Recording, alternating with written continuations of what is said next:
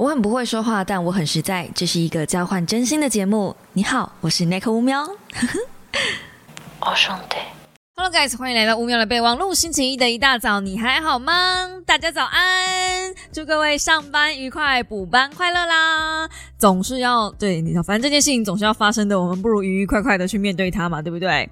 好啦，那今天在节目开始之前呢，我想要先跟大家分享一下，我真的真的很想买的书，就是我观望很久，然后我一直在捶心肝，就是为什么我没有在书展的时候买下它。反过来讲，我又觉得还好，我没有在书展买，因为如果我在书展买，我就是买实体书了嘛。可是接下来这几本都是我有一点点想买电子书，然而它不是小说。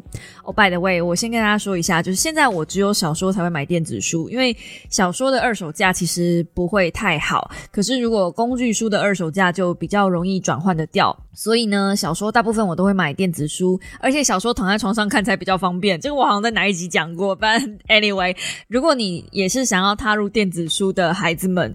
真的很推荐大家，就是小说躺在床上看，不应该，不应该啊，不应该，好，不应该这样伤眼睛，伤眼睛。但是，但是这几本书，虽然它是工具书，但我觉得我可以买电子书来看。主要原因是我真的很想看这一本，然后我真的很想把它带去日本看。这本书叫做《排名轨迹》，然后呢，它的封面是。一个魔术师的帽子吗？然后有一只看起来有点悲伤的兔子。那它的副标题是“了解社会游戏的潜规则，让你随心所欲取得想要的排名”。OK，听起来有点点可怕。我念一下他的就是介绍哈，就是这本书在美国亚马逊获得五星的好评。下面写说，我们都喜欢第一，我们会选择最欢迎的餐厅、最热门的新书、最卖座的电影，但这些第一其实是可以被操弄的。本书揭秘了排名背后的做法，了解那些看不见的手怎么影响我们，利用排名为自己精确定位，才能立于不败之地。关于排名，你或许不喜欢。但这却是我们难以摆脱的魔咒哦！你有没有觉得好棒哦？我好想看哦！我光看前面这边，我已经想这本书想了两个礼拜了。我决定，我等下录完这支 podcast，我就把它买起来。我真的，I can't。我理论上应该是要。先去书局翻过，就是无论我今天想要买小说也好，或是想要买电子书也好，我都会去就是书局先翻过，然后我才啊就是买电子版，因为电子版是一个不能被退掉，而且它也不能被二手转卖的。假设我今天买到一本很雷的书，呃，我也没有办法把它烧掉，就它会一直存在在我的那个。就是机器里面，就算我没有把它下载，它仍然会在书柜上面显示。我只是不能离线阅读而已，它就会在那里，就像一个伤疤一样，提醒我说：“哈哈，这就是你没有翻过书就先买书的下场。”对，所以我呃买电子书的时候，我都会很谨慎的去翻过，确定我真的很喜欢这一本。就像刺青一样，我要确定这个东西在我身边，我是不会有任何的遗憾的，我才会真的真的就买下去哦。因为我是铁公鸡啦。如果你觉得就是这对这点钱对你来说是小钱的话，那当然你也可以像买水一样，就是买买电子书啊。这这就就就是每个人的习惯这样。我的习惯就是铁公鸡，对 我花钱之前我会做很多的功课，所以呢。这真的是一个小小冲动，不要学。但是这本书我真的好想看哦，真的。最近我一直疯狂的在看。上一次我在直播里面呃分享给大家的就是《胆小别看画》那套书，那套书真的很棒。我记得我的直播好像没有转会员，还是我转了，我不是很确定。但反正我就是上个礼拜在直播的时候，我分享了一套叫做《胆小别看画》，里面都是一些西洋画，然后呃会揭露一些历史背后的故事。或者是野史，或者是八卦，就是关于这一幅画背后的一些脉络吗？但不见得它每一个东西都是有根据的。我有看到一两幅是作者自己揣测，而且揣测的有点多，显然是那个东西可能背后没有太多的资料，所以就很多作者自己的建议。像这种东西，我自己也想要把它整理起来，变成一只说书，就是秉持着美术系的，总是要一点点，你知道，输出一点当初在大学时候学到的东西，我才对得起我妈给我缴的学费嘛，是不是？所以这只我是必定会做的啦，哈，就算没有小猫支持，我也是会就想要做那一只，这样拜托大家，就是有时候我在做一些比较冷门的题材的时候，还是拜托大家点点看了，对不对？就是对，但我我我有点小担心，我还在想我要怎么样。呈现这一个东西，我觉得我自己的毛病就是，当我很在乎一个主题的时候，我想要把它做好的时候，反而我就会很在乎它的表现，然后我就会想很多。就好像你们也不是第一天认识我了，然后是不是每个人都这样子呢？完美主义作祟吗？反正我尽量，好不好？我尽量。但反正呃，这是第一本我想看的，就是排名轨迹。最近真的好多书，好好看的赶贼啊！那第二本书呢，叫做《欲望分子多巴胺》，这个作者其实也有上 TED T E D，是念 TED 吗？TED 的那个演讲书书的全名是《欲望分子多巴胺带来堕落与贪婪，同时激起创意与冲动的荷尔蒙如何支配人类的情绪、行为及命运》。你敢不敢这个书名再长一点？有完没完？好，那反正它的简介呢是为什么在得到之后，渴望常常变成失望？你也有这个？就是经验吗？好像我们有些时候，呃，冲动想要买一个东西，但是拿到之后却没有像那个时候当下你在买的那个冲动的那一种悸动。或者又是什么让人类萌生许多奇思妙想、推动世界的改变呢？那这本书它下面有蛮多人的推荐，然后包含了很多人的好评，甚至很多东西都跟多巴胺有关系。它主要是在介绍多巴胺这个荷尔蒙的成分。我会想要呃看这本书，是因为文森说书也是一个 YouTuber，就是一个团体，然后他是说对我来说。人类的行为总是很有趣。想象几个画面：一个青年人正犹豫要不要买架上最新的苹果手机，他刷卡了，将手机带回家，却突然觉得这只手机没有什么特别。某一天，你在街角发现有对情侣正在吵架，双方怒不可遏，但突然之间，他们又能互相理解对方了。对我来说，以上这些情景都很常见，也很矛盾。若要追根究底，找出背后的原因，那将是一个矛盾的开始。这本书化繁为简，试着用多巴胺来解释这一切。本书的核心概念可以解释说明很多事，从为什么你会暗恋一个人，为什么领导要做出如此不可理喻的决定，为何你会对甜食上瘾，到为什么你可以一再节食，就只为了穿上露肚上衣等等。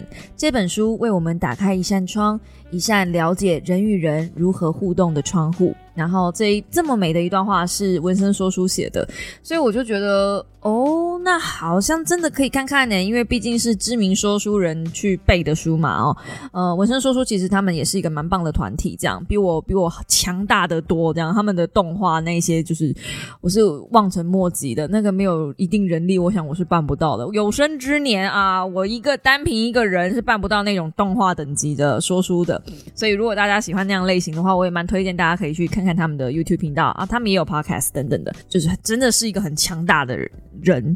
我不认识，就我也不知道他们是单人跟工作室还是多人团体。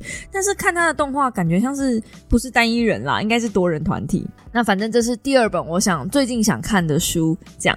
然后第三本书呢，就是小说了。我有说我最近很常喜欢看小说，我最近也开始啊，才刚看完《红鹤》，然后正在看《午夜图书馆》。下一本想买的书是我只是偶尔撒谎。我发现我在看小说的时候，我会习惯去看一些比较惊悚的小说，就是惊悚推理我都很喜欢。嗯，有时候是推理占比多一点，有时候是惊悚占比多一点，或纯粹只是惊悚人性的小说，我也很喜欢。我发现我真的就是很爱这一方面的东西。我好像没有看一些嗯太日常番的东西。日常翻的小说我真的很少看，我现在能想到的唯一一本吧，《当咖啡冷却时》哦，那已经是我看的比较算日常的小说了。平常我喜欢看的这种类型的小说呢，我就先念一下它的简介。OK，我叫安博雷诺兹，我有三件事一定要让你知道：一，我昏迷不醒；二，我先生不爱我了；三，有时候我爱撒谎。他光这四句话我就想看了。因为我昏迷不醒，我先生不爱我了。这这两句话完全可以被第三点，有时候我爱撒谎打翻，而且有时候我爱撒谎，到底是不是个谎言呢？哦，好喜欢哦，最喜欢人家这样吊我胃口了。好的，那故事简介是在病房深陷昏迷的我，却听见周遭的声音。我不希望来看到呃看到我探望我的先生，让我害怕不已，但他却已经不是他了。我根本不认识这个版本。我到底发生什么事情？然后下面就是第三人称在呃介绍这个故事了，就是安博在圣诞节隔天躺在医院的病床上，去探望他的人都以为他昏迷了，因为他的双眼紧闭，无法移动一丝肌肉，只有他心里知道他自己是清醒的，可以感受当下，也可以回忆过往。探病的人来来去去，特别是他的先生保罗和妹妹克莱尔，他们会握着他的手念书给他听，试着唤醒他。虽然安博已经不太记清楚，就是造成他现在状态的细节，但是他知道他的先生其实已经不爱他了。安博也知道，有时候他会说谎，但是到底是为了什么而说谎？他为何又会昏迷躺在床上？他该信任谁？保罗和克莱尔是否背着他偷情？昏迷中的他该如何知道真相？那下面是有一些就是名人跟杂志的背书嘛，那当然大家就是一定会写的，就是你知道非常非常令让人想看啊，比如说喜欢曲折黑暗悬疑的小说，读者有福啦之类的这种东西，大家都一定会写的很夸张啦，不会有人在真的跟你讲说，哎，就是这样普通这样。那为什么我会对这本书有兴趣呢？因为下面蛮多人提到把这本书跟另外一本很知名的小说《控制》。相提并论。如果你没有看过《控制》的话，其实你可以看看《控制》的电影。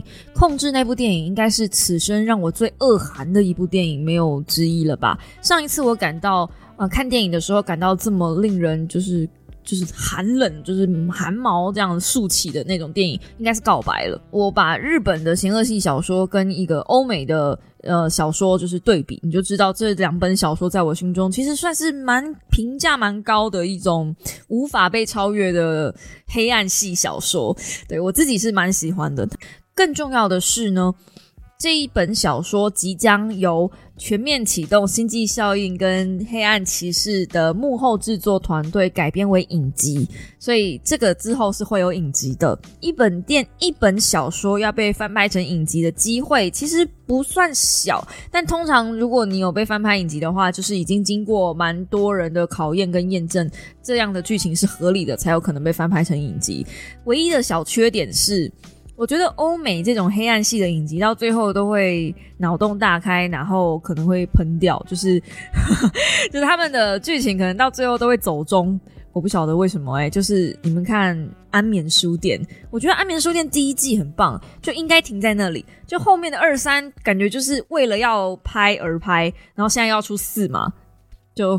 我在我心中就是安眠的书店就停在第一集，我觉得停在第一集就可以了。为什么？为什么？到底为什么要拍后面？哈，就是想赚钱想疯了吗？哈，反正就是这样。这是我最近很想买的三本书。嗯，好啦，那么今天呢是要来跟大家好好的介绍你不欠任何人。That's right, I didn't forget。你们是不是觉得我忘记了？就是要很深刻的聊聊你不欠任何人这件事情。嗯，我没有忘记，我真的没有忘记。OK。只是因为在我分享这一本书的时候，呃，蛮多人就已经跑去看了，然后我就不晓得是不是大家其实已经找来看了，还是我我就不用分享了呢？但秉持着，也许不是每一个人都去买书了，也许不是大家都看完了，或者有些人看到一半了之类的，反正我就想要分享后面这几个章节，从第七章开始吧。但是在这之前呢？我觉得我可以稍稍跟大家讲说，这个作者他自己本身的一些故事，嗯，因为你们需要了解这个故事背景，他的故事背景，才可能知道他到底发生了什么事情，然后为什么他会决定要把很多的分界线画出来。那我之所以会这么推崇这本书，是因为我觉得他除了用一个自传式、半自传式的方式在串场描写，你应该要把。分界线画出来这件事以外，那他的故事性真的写得很好。就是如果你是一个不是很喜欢看工具书的人，你是喜欢看小说的人，你看这本书一样是可以很舒服的看下去，因为它就像是一个朋友在跟你聊他自己生平发生过的事。作者呢，我就叫他加纳了，好不好？就啊，卡洛琳，卡洛琳加纳，嗯，名姓，所以我应该叫他卡洛琳。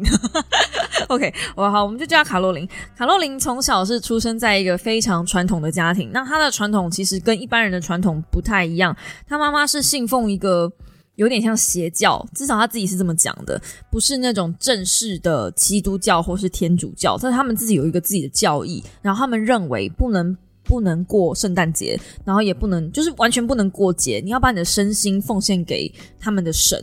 那他们的神感觉也不是基督，也不是上帝，因为如果是基督跟上帝，你应该会呃庆祝圣诞节才对。可是他们就是不信，他也没有明确讲说他们到底信奉什么样的东西，反正就是有一个类似经典的东西。然后我看到有一段，我真的是太心有戚戚焉了。他就讲说，有一次就是他妈妈要来跟他一起过一个假期吧，我我记得好像是一个假期，反正就是他们一起睡，然后。他就是闹钟响起的时候，他就跟他妈妈讲说：“再五分钟，再一下下就好。”然后接着呢，他就听到他妈妈透过那个冷气机的声音开始在念圣经，就是念他们的经典。然后他就说：“天哪，为什么？就是为什么？我我我昨天才刚工作完，然后你也知道，就是我才刚有一个大型的活动结束，我真的很需要休息。就是为什么？”这时候阳光已经充满整个房间了，他就问他妈说：“你在做什么呀？”这种有一种绝望感。那接着呢，他就是讲他前一天他们在开车，然后他在跟他妈妈在车上聊天。那他妈妈就说：“今天真是个美好的日子，适合用诗篇来赞美主这样子。”然后。他就跟他妈讲说：“妈，我拜托你，我才刚起床，我咖啡都还没喝哎。”接着他妈妈就说：“好吧。”他就合上了圣经，然后说：“就是叹气这样子。”他妈妈本来是满腔热情，但是后来就突然叹气。接着我们的卡洛琳就小心翼翼的说：“妈，我真的很感谢你陪我来这一趟，真的，只是我还没有完全清醒过来。然后你就开始读圣经，让我觉得你很想控制我。”虽然最后这句话没有说出口，但是，嗯，他就觉得本能上，是他妈妈一大早在念圣经，是因为前一天他们在车上聊到一个话题。那前一天他们在聊到什么话题呢？他们前一天在车上聊到了他妈妈认为同性恋等等的东西是很糟糕的。他就问他说：“你觉不觉得同性恋有罪？”女儿嘛，女儿不会觉得这东西，就像我妈如果问我同性恋这件事情的话，我也会觉得没有啊，我是蛮支持的。我也啊，说支持也很怪，就是 呃，我没有支持或是反对，我觉得你要喜欢谁，那你家的事，我干嘛管你喜欢谁？这样，我我的心态一直都是这样子，就是对于同志或者是双性恋或是。呃，酷儿，就我觉得那是 That's your choice。嗯，那你你要爱谁，你要被谁干，或你要干谁，那是你家的事情。就是每个人都应该尊重大家彼此性癖有什么不一样，而且比这更糟糕的性癖还多的是呢。只是我们都没有在台面上讲。那反正呢，他女儿就很淡淡的说，就是我们的卡洛琳就跟他妈妈讲说，我不觉得他们有罪。那这对宗教狂热的妈妈来说，当然是不能接受的答案。于是他妈妈就呼喊说：“什么叫做你不觉得，卡洛琳？我实在是无法相信，圣经明明就说那是有罪的呀。”然后卡洛琳就深吸了一口气，对他妈妈说：“我知道你这么认为，但也知道有些人就是用这种方式来解读圣经的某些段落。不过其实还有其他的诠释方式，因为他知道只有用圣用圣经以外的东西他听不进去，所以他就从经文开始解释。”他就聊了二十分钟之后，他要举例，书中举例说他从一些演讲者跟作家身上学到什么啊，所以他讲述说同性恋跟信徒这两件事情并不冲突啊。接着呢，过了二十分钟之后，他就说：“你知道吗？”我觉得就算错，也要错的宽容，你懂我的意思吗？同性恋有没有罪？我跟你的看法完全不同，但我们都应该同意这件事情还没有定论。毕竟古代的经文在今日怎么解释，还有讨论空间。但不管怎么样，爱都是最伟大的诫命，对吧？即使错，我也想要因爱而错，所以我支持那一些想结婚的同志朋友。就算宇宙最后判我错，至少我错得很光荣，因为我的决定是出于爱的选择。我觉得广爱世人的神应该能谅解，毕竟我只是个人而已。换作是神的话，应该会比我更宽厚、慈悲的多吧。接着车里就一阵安静了。我觉得这一段，我那时候读到这一段的时候，我真的觉得他超勇敢。他等于是拿他妈妈的信奉的教义，然后打他妈妈的脸，这真的超有感。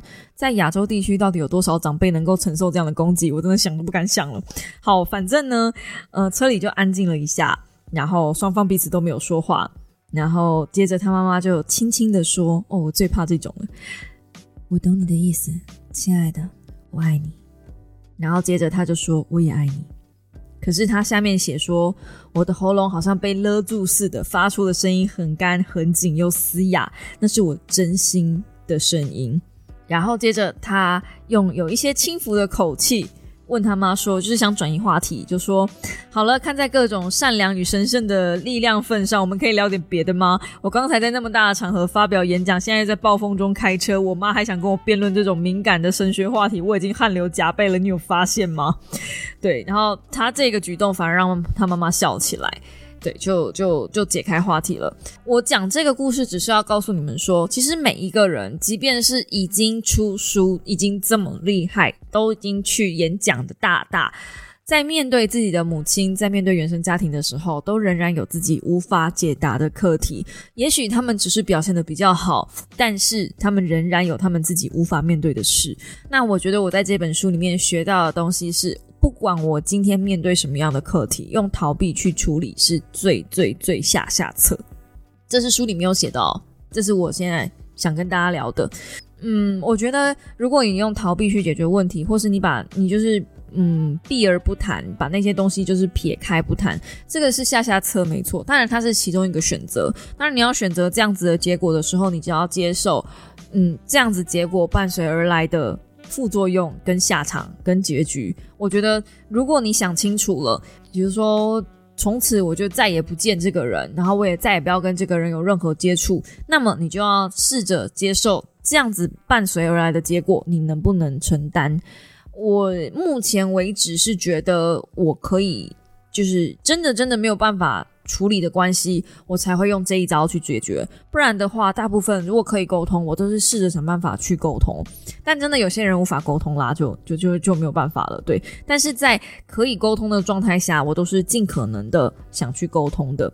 那在沟通的过程中，其实你们要注意，言语所造成的伤害，其实并不会亚于身体所造成的伤害。如果今天对方跟你沟通的过程中，他用一些。嗯，很糟糕的东西伤害你，真的，你也不需要往下就把它吞进去。我最近因为看了那个 Simon 的新影片，更新的新影片，其实我才刚看完，就是呃《换成恋爱二》，大家应该有在看那一部韩剧吧？韩剧韩国真人秀，不是韩剧，韩国真人秀。给没看过的孩子一点 update，就是我自己也没有看，我是看 Simon 的重点整理这样。简单说，他就是把一堆善男信女关到一个房间里面。那有趣的是，这些善男信女有趣吗？有嗯，妖兽的是，这些善男信女都是彼此的前任，但你不知道谁是谁的前任。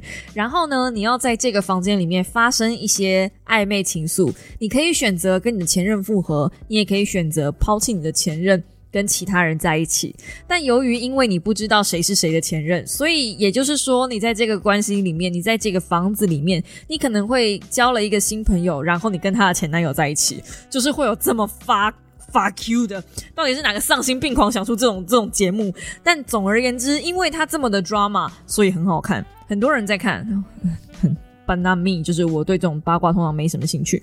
但我看了 Simon 的那个重点整理之后。我看到其中有一段恋情是那个嗯某某一个男生，我就不记得名字了，反正是第二季的某一个男生，因为他就算不想要跟他的前任复合，可是他还是不希望看到他的前任跟别的男生在一起。对，这什么心态我知道。然后他一直不断的讲一些似是而非的话，就是也不给他一个明确的拒绝。那个女生是很想要跟男生复前任男友复合的，可是这个前任男友就是一直在这个女生面前，呃，去跟别的女生在一起，甚至就是跟他那个女生关系很好的另外一个女生在一起，等于是说。我知道你想跟我复合，但是我仍然跟你的闺蜜交往，怎么样？而且我还我还在你的房间里面跟你的闺蜜聊天，在你的房间里面跟你的闺蜜把妹，我们就在你面前情情爱爱，怎么样？可是她的闺蜜完全不知道那个是她前男友，所以有一点不知者不罪吧。即便她的闺蜜有猜到了，就是最后因为实在太明显了，就是每次这个男的进来，然后那个那个这个女生就会呃开始。有点就是遮掩啊什么，然后开始偷偷掉眼泪啊，就女生也不是瞎的好吗？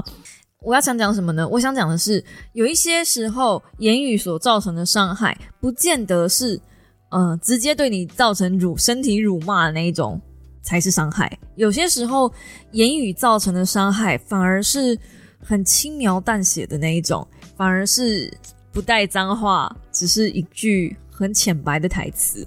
可能根本那个人讲话也无心，但是就往心里去了。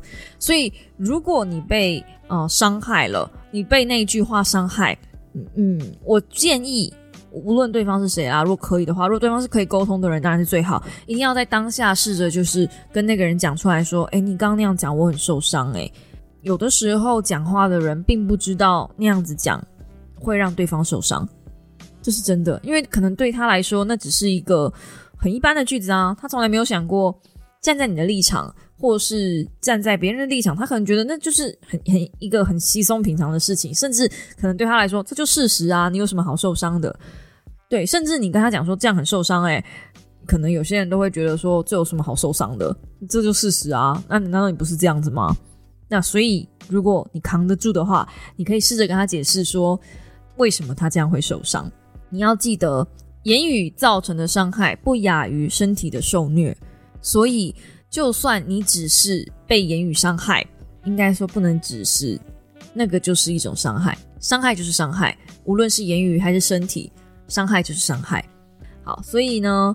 上面这边有写说，打开双眼并不容易。生命中关系出现问题，人经常会有股撇开不看的冲动。我们都很想逃避现实，坚称自己的朋友、家人、伴侣都没有问题，很快就会变好了。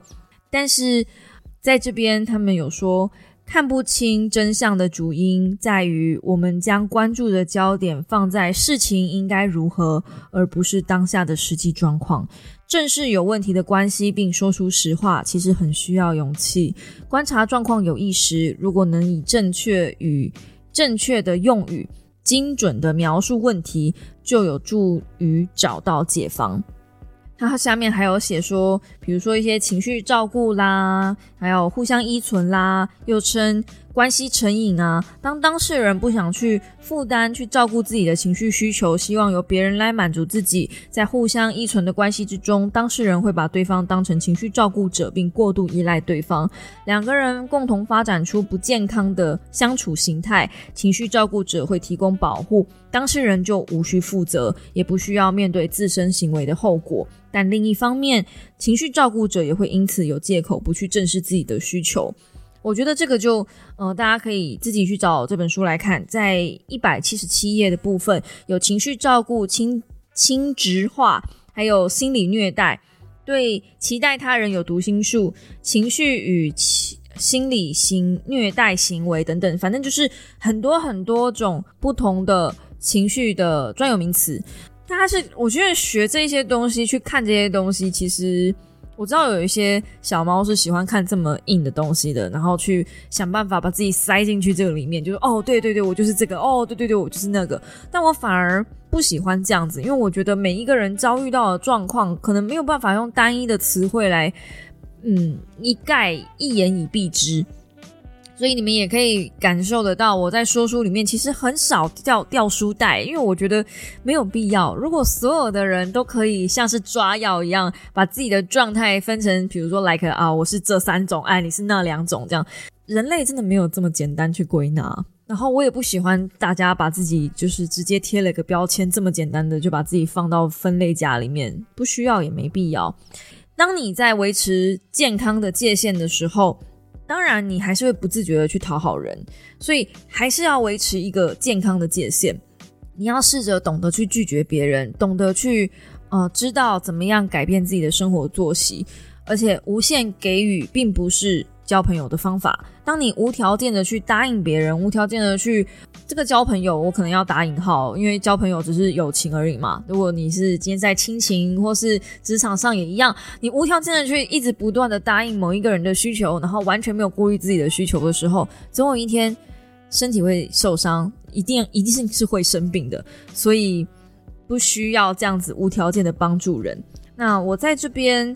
稍稍翻一下，就是呃，帮助人的定义跟意义。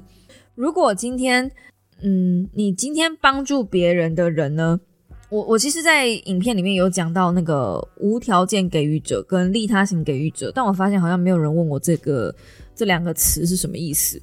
就是如果是利他型给予者，他们能够建立。嗯，健康的界限，同时维持自己跟他人的利益，就是双方兼顾，不会牺牲任何一方。可是，如果是无我型给予者的话，他就没有办法对任何人说不，然后就是说，就无条件的，就是给予，给出去，给出去，这样子，把每一分力气都用尽。那这样子其实就是相对比较不健康的，而且这样子很快之后，嗯，你就会。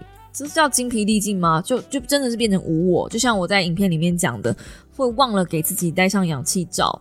你把所有的正能量都给别人了，那你留下什么东西给自己呢？哦，我觉得这个是，嗯，算是我在这本书里面学到一个蛮重要的观念吧。哦，很像老调重弹啦，但是就当复习。OK，第八章我很喜欢第八章的理直气壮的故事，我就直接直接把这整章贴起来了。因为他就说，其实有的时候不需要多做任何解释。那在这一章，你拒绝别人的时候，不需要多做任何解释。在这一章的时候，他其实是举例基督山恩仇记。我不晓得多少人看过这个故事。好，那嗯，我喜欢的是后面这一段。他说：“以我的经验，男性比较能做出拒绝的决定，因为父系社会给予他们比较。”大的个人动因，诚如本章开头的引言所述，女人最具革命性的作为就是不解释自己的作为。对女性而言，光是不解释、不为自己辩解、也不说明原因，就已经是非常具有反叛精神的行为了。这作为，这代表他们掌握了个人动因，主宰了自己的人生。因此，一来你就能理直气壮的活着，无需再跟任何人做解释了。很多时候，好像我们拒绝别人，我们都要伴随一个 because，因为我这样，我拒绝你是因为哦，我可能有其他事情哦，我真的很忙啊，我谁谁谁怎样怎样啊，你不要说你们，我也是，就是如果今天我真的不出席，可是有的时候我就真的真的就只是不想做。对，然后今年刚开头，我记得我有跟大家分享说，哦，我好像就是有很多的演讲来接啊什么的，然后我等于是强迫自己去做这件事情。我也问我老公说，我是不是真的有需要去做这件事情？好像为了名气，我应该要去，对我应该要去，但是我就真的很不想去。然后我还在想理由，我要怎么样，就是就是跟他们讲说我不要去。后来我就觉得。我就是不要去，我没有什么好理由的，我就是不要去，我就是不想要把自己置在一个这么不舒服的状态下，然后免费给那些人这么多东西，而且你明明就知道他们台下的人会睡成一片，他们根本也不会感激你，甚至不会记得你的名字，然后就这样子辛辛苦苦把你多年来的经验这样打包带走，你你三个小时的演讲，你只拿两千块的讲稿费，这样子对吗？这样子对吗？不要，就为了名声，就为了一个很。虚幻的名声，就为了一个可能什么我都得不到的名声，fuck no！所以，嗯，对我没有，我后来就是，嗯，不去，不去，我不想让人家这样子简简单单整晚带走，不要，就这样，就这么简单。我如果要演讲，或是我要做什么东西的话，我要分享什么的话，我分享给我的小猫就好了。所以，尽情锁定我的 podcast，OK？那最后一个章节呢？第十章是，嗯。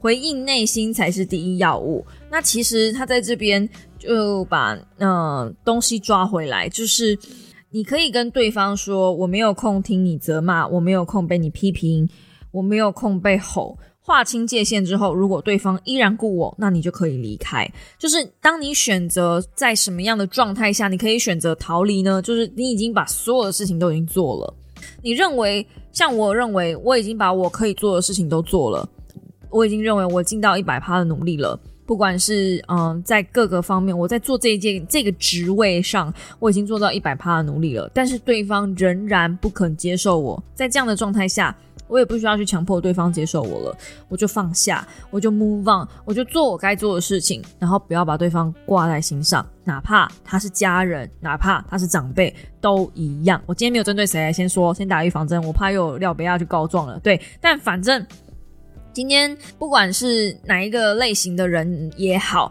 只要是嗯，你认我认为我已经做完我该做的了，我把情绪界限画出来了，这样子我就能够避免。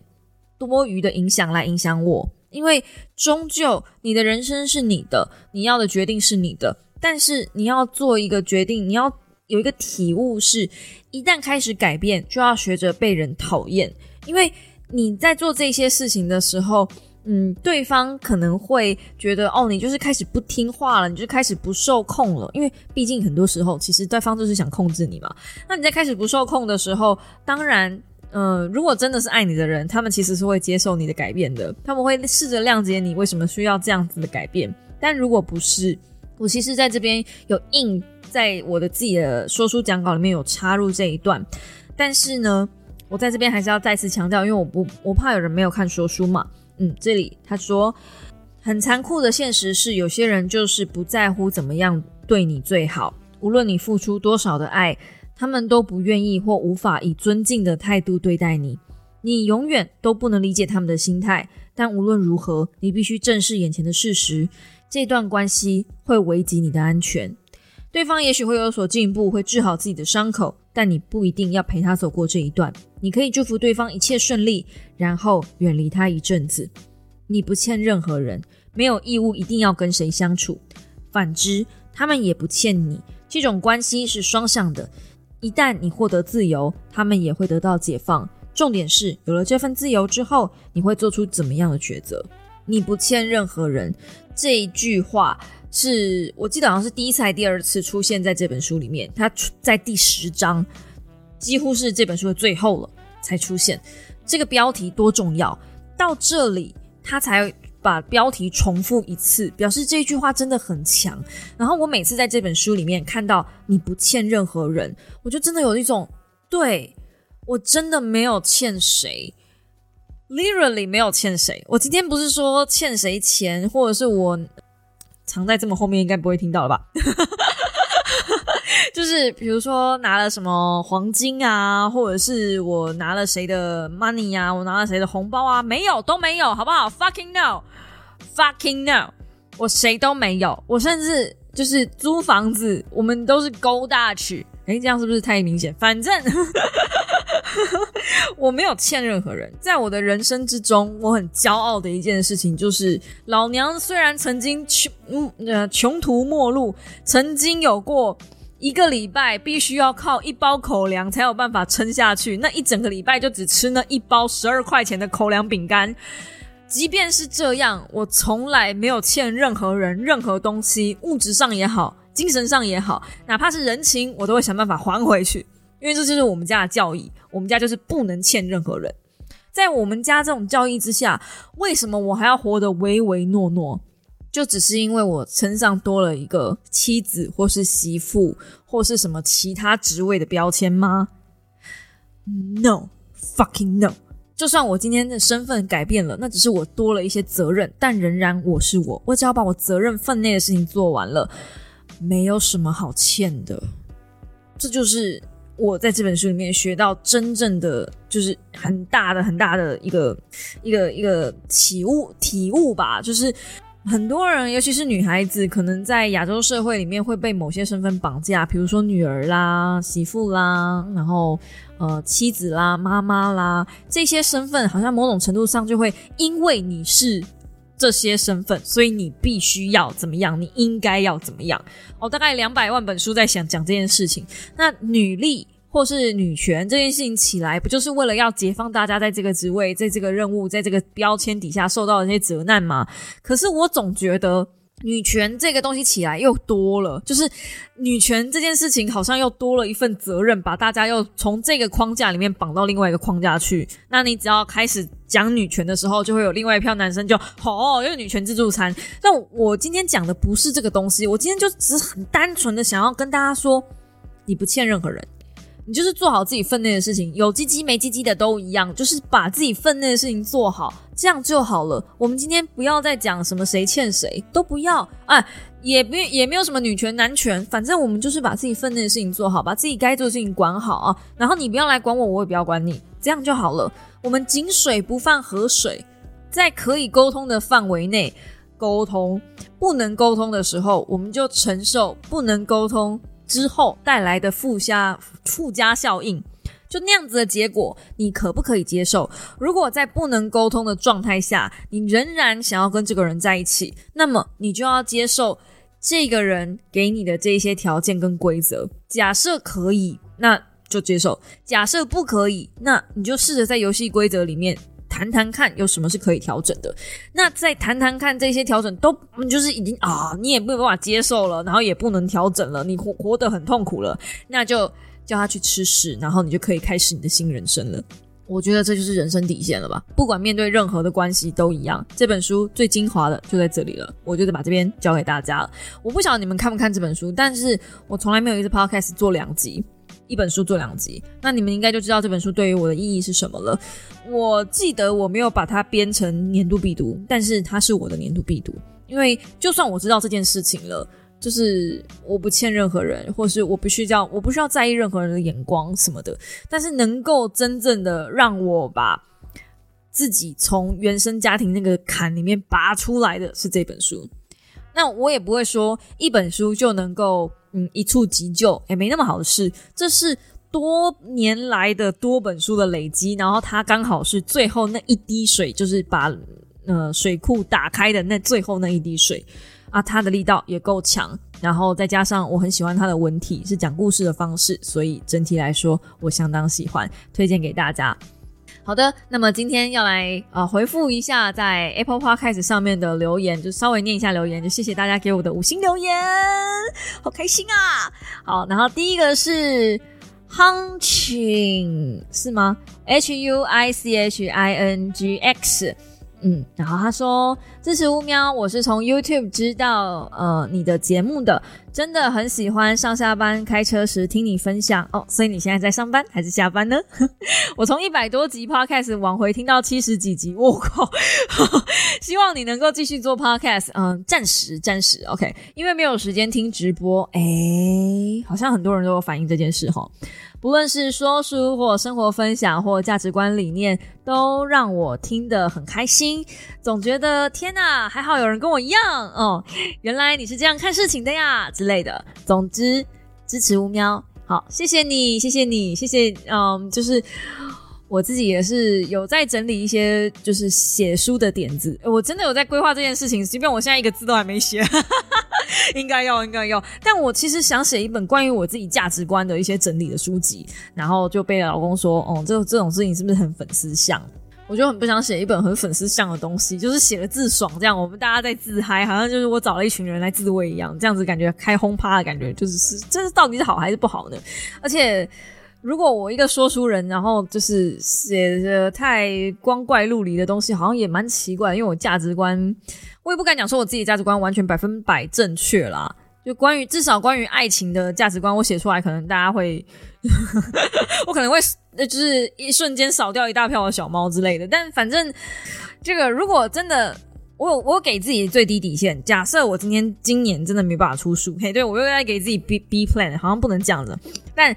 我如果今天没办法输出的话，我至少要开始写部落格，就是我会把我想写的东西发在部落格上，或发在哪里，就是把把它发出来，开始重新把那个写作，其实把写作动力找回来这件事情也很奇怪，因为我本来每一周都在写文章啊，我每一周都在写脚本啊，有时候一一周要写两到三个脚本，所以我觉得我有一点点写作疲劳，就明明没在写作，可是我却有写作疲劳，然后我发现是因为脚本的关系。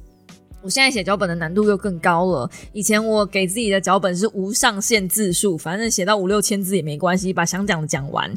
但是我发现那样子会造成我的工作压力太大，然后呃，对于我的剪辑师小鱼来说，他的负荷也太大。对，然后考量他现在有正职工作，他是等于是帮我忙，所以我呢就，哎哎，还有一个考量是。反正大家也看不完那么长的影片，我知道小猫一定看得完，但是呢，如果是路人，今天我想要让更多人看我的影片的话，我是没有办法剪这么长的影片的，因为真的没有人看得完。OK，一一支十九分钟的影片，真的现在已经而且都是在讲话的，除了老高，真的没有人办得到，好不好？所以。嗯，我自己觉得我的讲稿应该要控制在三千到四千字左右，讲是这样讲啦，但这个礼拜又写到五千了，就我还在练习怎么样让话更精简，然后重点更明确，很难哦。我跟你们说，真的超难的，难度变得很高。因为当你没有上线的时候，你可以随便写嘛，可是当你有上线的时候，很多的字句，然后包括塞梗都要变得更精确，真的很痛苦。真的很痛苦，我现在就觉得我自己在挑战我自己的极限，但是这也是个好玩的事情，也许我会变得更精确吧，更精炼我自己的用词遣字。OK，好，接着是 Conner Edge，最近交了太多笔友了，哇，这个好很长的一篇啊。从大学毕业之后，我的朋友就越来越少，还有在联络的朋友是几个真的关系比较好的，不过大家都要各忙各的事，不会常常有空闲聊。而我是那种很需要跟人分享生活中事情的人，不然我会感到寂寞。大概在两年前，我在网络上偶然看到一篇文章，在介绍一个 App，这是一个交笔友的 App，不是真的笔友，应该是说电子笔友，在这个 App 上寄信。送达的时间会根据双方的距离有所不同，没有现实生活中这么久。不过还是有点真的像笔友的感觉，还有很多很多邮票可以用。哎，这个 app 其实我也用过。OK，好，一开始我用这个 app 呢，还会觉得很开心，因为我是喜欢用文字表达感受的人。不过很多笔友突然就不回信了，要交新的笔友，要从头开始自我介绍，慢慢跟他互相认识，一直重复这个过程，我会觉得有点烦躁。因此有一天我删掉了这个账号，大概两个月后。我觉得我还是想要交笔友，所以又办了新的账号。我办了新账号交到的笔友又都不回我了，我还是会打开 app 看看有没有人寄信给我。不过很快就没有主动交到新笔友。在过年前几天，有个菲律宾人主动寄信给我，然后我们就聊了起来，成为笔友。哇，那英文很好哎哈！从他回信的速度蛮快的，在收到我的信之后，一天内都会回。菲律宾送达信是需要四个小时。在过年几期间，有一天他突然没回信了，过了好几天，他还是没回信。由于我跟他当笔友的感觉是好的，因此我开始试着讲想交其他的菲律宾笔友，想说会找个不错的替代品。什么啦？为什么是替代品？要交新笔友时，同一封信我会寄给很多不同的人，呃，因为这是会回信的人比较少，有些人对我的信不感兴趣，会已读不回；非活跃户则会不读不回。结果我交了三个新笔友，原本那位菲律宾笔友，后来我回信了。啊，他是因为之前发生一些事情，让他没有心情回信的事情，才没有暂时没有回。那新笔友里面有一位大概是收到信两天会回的，其他人则是一天会回信，而且英文都比我好。另外一位还是英文老师。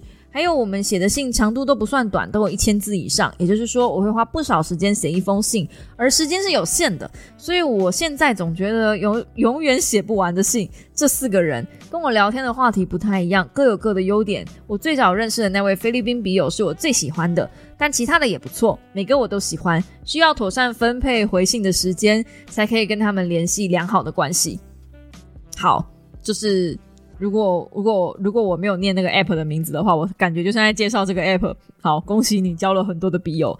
可我总觉得这种关系很虚幻呢，就像你讲的，删掉 app，然后就没有再联络了。我觉得我要找的不会是这种关系，就太耗费时间了，感觉像在玩游戏一样。那我不如去玩游戏，就是线上游戏也可以交朋友啊，就以前啦，网络游戏也可以交朋友啊。我就觉得如果要那样的话，可能。网友对我的年纪还比较多一些些，对我来说啦，就是我我我需要的朋友是可以跟我有一定程度的聊天的，哪怕就算是点头之交。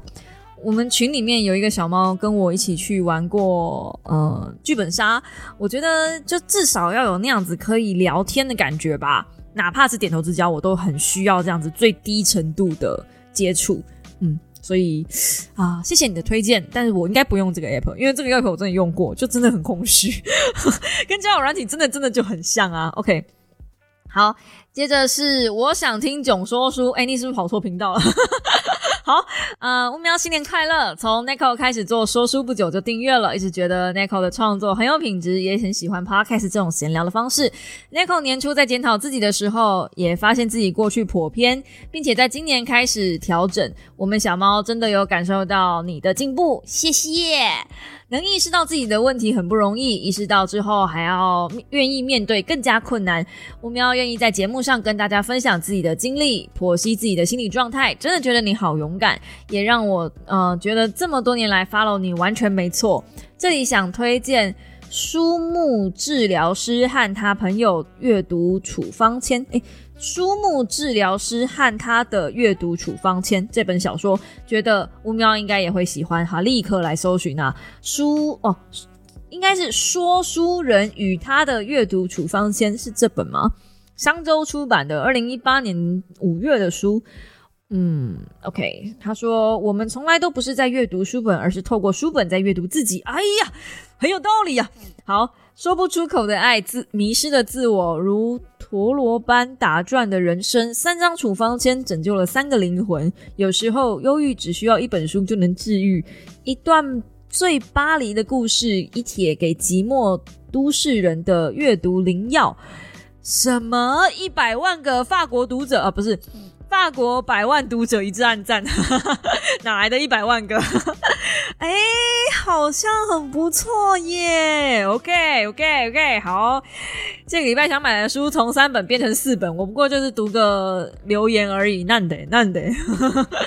哇，我最近都没有工伤，还一直买书，哇哇哇哇，我的荷包在哭泣。OK，好，嗯，好，谢谢你的推荐，我有机会会找来看的。好，下一篇是欧尼江。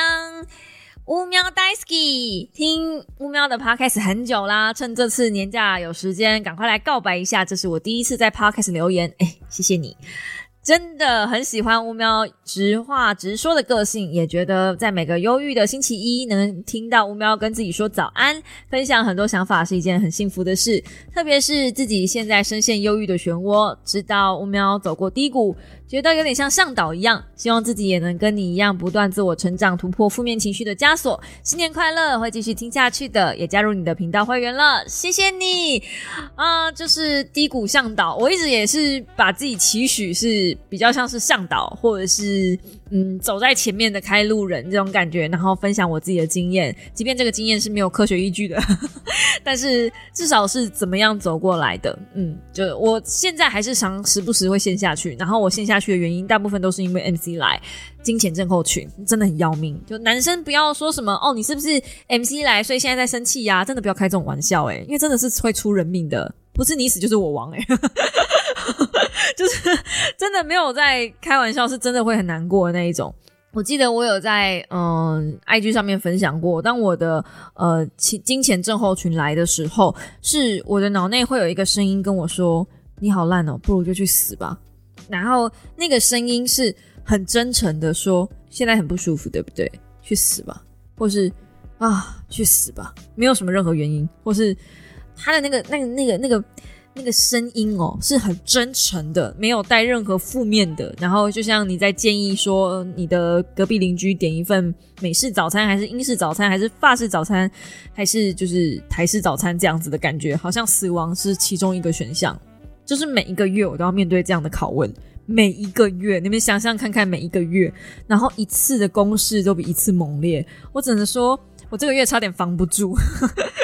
我每一个月都在面对这种事情，要想每一个月都有人在问你这件事，真的很烦呐。然后内心的那种小声音一直很烦躁的在，就是就是问你。我前面不是讲我最近在看《胆小别看画》嘛，然后我有看到一些艺术家，其实他们在有灵感的时候，是他们很癫痫的时候，他们都会说自己看到了很多奇怪的东西，或是有死人来跟他们讲话。与此同时，也是他们最顶峰创作时期最灵验，就是灵验嘛，最鼎盛、最有灵感、最有爆发力的时候。可是等到他们开始服药了，或是进呃精神病院开始治疗了，然后他们的创作力就突然不见了。我完全。相信这是真的，就是这不是野史，这是真的。就是我老是跟我老公讲说，每次都会有个小声音在跟我说话，然后那个小声音跟我说什么，我都会蛮相信的。不只是死亡这件事情，而是比如说我的小声音跟我讲：“哎，你等下要不要抽个卡？”真的哦，会哦。或是就是手游不是会抽卡吗？就哎，你要不要抽个卡？然后我点开抽卡就会抽到。那这件事情也已经被很多我老公那边人的粉丝，就他们可以帮我验证这件事。有过一支记录吧，实况记录是那一个晚上我抽了很多的，嗯。一只很厉害的 PU 角色，就是 SSR，你们就当做是大奖好了。好像我抽了十三只还是四只的大奖吧，然后我老公只抽到一只。然后每次只要是快来了，我就会有灵感，我就会按下去。就是我知道那个时候我会抽会出，然后我也知道那个晚上我帮大家抽一定会出，因为有一个声音告诉我今天晚上你会很顺利。一个声音，我我我没有办法解释这是到底是为什么，但是。呃，从我很小的时候，好这件事情听起来可能会有点悬，但我相信大家听这个是白天的时候，所以应该不太像鬼故事。我高中还是国中的时候，我那时候就一直会梦到一个长得跟我很像的女孩子，可是她我很清楚她不是我，可是我就是有梦过这个人，可能会跟我穿的差不多的衣服，通常那个时候都是制服，那她通常是带着不怀好意的笑容，然后在梦境里面用各种方式杀死我。也还好，他大部分的时候都没有成功。然后每一次他没有成功，他就会恼怒一次，然后在下次带着更猛烈的攻势来。然后每一次我都会试着逃跑，利用地形啦，或者是有人救我啦，无论各式各样的状况，反正 always 我都可以逃离他的魔掌。直到某一次高中的时候。我睡午觉，然后我又果不其然的梦到他。这一次，他选择很直白的方式，就直接坐在我身上，然后掐我。那是我第一次很深刻的感受到，哦，现我无处可逃，因为他坐在我身上，然后又掐着我。本质上，除非有人拉开他，不然在那个状态下，其实是没有人可以就是救我的。那也是第一次我感受到。要求真的是没有办法呼吸，诶，就是在梦里面，我可以感受到我自己没有办法呼吸，然后我越来越就是全身发紫、僵硬，我也没有办法动，然后我没有办法做任何的事情。结果因为那只是一个午觉，我等一下就要起来去上课了，所以我妈就在客厅大叫，就说要上课了，要迟到了，还要睡多久？这样就是非常生气的声音，然后就被吓醒了，因为我妈叫的声音其实是。蛮吓人的，OK。那个瞬间，其实我有点感谢我妈叫我起床，因为我起床之后，我就发现我的脖子上有两个很深的手掌印，就是有人掐过我的那个样子。对，那我那个时候就是赶快把制服领子拉好，然后就赶快去上课。对，从那之后他就没有再出现了，好像是那是他的最后一集，就是 他可能是他想说。OK，好了，这样都已经干不掉你了，我放弃了啦，算了啦，这样子这种感觉。但我总觉得他就是我的小声音，可能会有人觉得说这太悬了吧？就是我有跟我妈讲过这件事情，我也有跟我身边的长辈们姨丈啊什么讲过这件事情，大家都觉得说是我太累了，然后还有上网去找一些就是嗯。僵身体僵直，在身体过累的时候，可能会有一些疲劳状态发生，然后你可能就是什么鬼压床的原理之类的，但那些都无法解释，就是为什么在它消失之后，我可以听到那个小声音，然后为什么每一个月那个小声音都叫我去死。我可能觉得，嗯，以心理学来说解释，那可能就是我的负面情绪，我的负面思考。从另外一个层面来解释，那可能是我的灵感，或是直感，或是一个想法。那也可能是我的第二灵魂，我的前世，我的冤家。不，不论如何，嗯，无论如何，当我在低谷的时候，他也是陪伴我的一个声音。然后，那也是我一直持续要去对抗的一个声音。所以我觉得我能够当大家的领导人，是因为我要面对的东西比你们难一点点。因为我是真的实际上有物理层面在，但我每次讲这件事情的时候，真的都没有人相信。那如果你不相信也没关系，你就当做我我是疯子好了，你就当做我我我的就是真的就是太低潮太低谷，而我的低谷是有实体化在我心中一个实体化的形象。也许 maybe。每个人都有，I don't know，我还没有遇过有人跟我说他也有遇到类似的东西，但是，对，这就是我的一个经验。好，怎么会讲到这么多呢？反正就是一个我的经验。好，下一个是呃，台东市寄居新北市的小女子啊，给乌喵。我的 podcast 第一次留言就想为你打气，可能微不足道，不会微不足道啦，真的都很棒，对。但是这是我想跟你说的心里话，你真的是一个很棒的人，听你说话会有醍醐灌顶的感觉哦。喜欢上下班听你分享，或开启或结束这一天，觉得你是个很真的女性。对，真的女性呢，我是真女性，我有胸部跟那个子宫，嗯，现在正在流血，真的是女生哦，没有问题。嗯，当公众人物真的不容易，还要勇敢对抗酸民，真的很辛苦，加油加油加油！会一直支持你到你不说书那一天。不喜欢读书，可是很喜欢听你说书的人。有买你推荐的安眠书店，文子造诣不高，惭愧想要为你留言打气。乌喵，你真的很棒，哎，真的不需要，就是想说留言必须要留成那个论文等级，真的不需要，嘿，留言就放轻松就好了，好不好？无论是什么样的留言，对我来说真的都很有用，嗯，有效，五号，好不好？我喜欢每一个人的留言跟加油打气，我真的真的真的喜欢，好不好？不要觉得。嗯，不 OK，这样就是不要这种感觉。每个人都很棒的，真的，每个人都很棒。然后下一个是艾玛布丁，艾玛布丁。哦，对，就是他这个留言让我决定要回大家留言，因为这个留言，艾玛，你真的是太认真了吧？他是一直不断的更新，哎，就是从二零二一年的。八月二号，就是一直更新，一直更新，一直更新，更新到最新是二零二三年的一月六号，我又来更新了，被念到好害羞。昨天终于看完，买完好久的《蛤蟆先生去看心理师》，超级好看，而且我可以把概念应用到自己身上。我一直无法很客观的看待自己，这次居然可以。总之，很感谢 Nico 的推荐。真的很厉害，我觉得他这样子一直持续不断的更新，让我觉得我有一种义务需要把大家的留言念出来，所以大家都要感谢 Emma，谢谢 Emma，让我的 Podcast 后面多了大概二十分钟可以水时。没有啦，没有啦，就是谢谢你，谢谢你持续不断的持续更新你的留言，然后你的每一则更新我都有看到，因为真的真的太多了，所以我就在这边不念出来了。如果大家对于 Emma 留了什么很好奇的话，你们可以到留言区去翻翻看，因为他一直持续不断的更新，所以他的留言就一直跑上来，一直跑上来，一直跑上来让我看到。我真的觉得有你们真好，有你们让我在这一段路走的没有那么孤单，然后觉得自己在深夜的时候。呃，半夜对着麦克风一直持持续不断的输出是有一点点意义的，不是真的就嗯没有什么意义的这样子。嗯，就最近其实我很茫然，因为最近嗯演算法的改变，大家应该可以感受到很多的 podcaster 跟 YouTuber 都在转短影音，然后短影音是一个我真的觉得是人类的最后一道防线。最后跟大家聊聊短影音这件事好了，就是。无论是谁，我身边几乎现在每一个人都在做短影音。那短影音真的是一个很容易触及到大家的一个很简单的媒介。但我真心觉得，并不是什么东西都适合做短影音。我自己的东西，我就很很艰难的在转，然后我发现我真的啊，真的好难啊！我需要再想另外一个东西，想另外一个办法，或者是。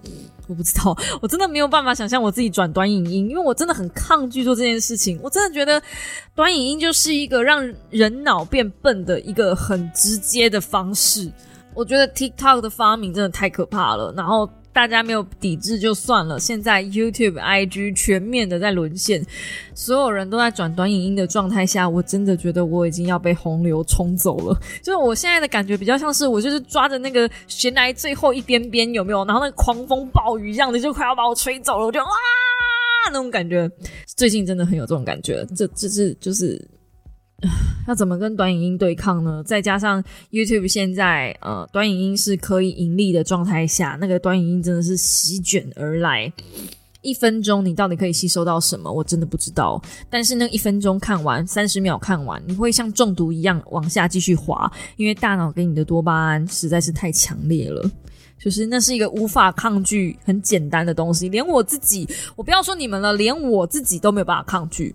我只要一开 short short whatever 就是会一直往下滑，连 IG 也是。然后我就告诉我自己，真的不能再继续看那个东西了。所以我现在是把我的 YouTube 上面的 IG，我是直接把那个就是嗯那个软体关掉，我只能只能在浏览器上面看，我就是直接把那个 App 删掉。我现在是没有没有呃 YouTube 的那个那个 App 的，因为那个 App 的原声它就是优化给 Short 用的，所以我真的觉得大家真的要珍惜啊！以前以前说要珍惜，且看且走，有没有？我还有一点底气，就是我应该还可以再盯吧。但我今年真的觉得，哇，应该开始找工作了。我我每一年都有那种我我其实不管我去哪一份工作，或是我是在做 YouTube，我每一次都有那种我快要被 fire 了，是不是？我是不是快要被 fire 了？可是我现在是真真切切的有感觉，我快要被时代淘汰了，因为我是一个不会做短影音的人。嗯，大家要珍惜啊！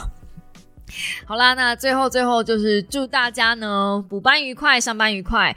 一样，就是像我开头说的，反正这件事情既然都已经要发生了，那我们不如就快快乐乐的去接受它吧。祝大家有愉快的一周，我们下个星期同一时间五秒的备忘录再见喽！如果你喜欢我的 podcast，请用五星留言代替掌声。嗯，Apple Podcast、Spotify、s o n g k Bus、Google Box 我都有，我是不是漏了什么？没有，应该没有吧？反正呢，嗯，你找得到我的地方都有。如果找不到的话，就搜寻五秒的备忘录。不过你已经在听了，所以你我相信你。你知道，我们就 下个星期一同一时间，大家早安，拜拜呀。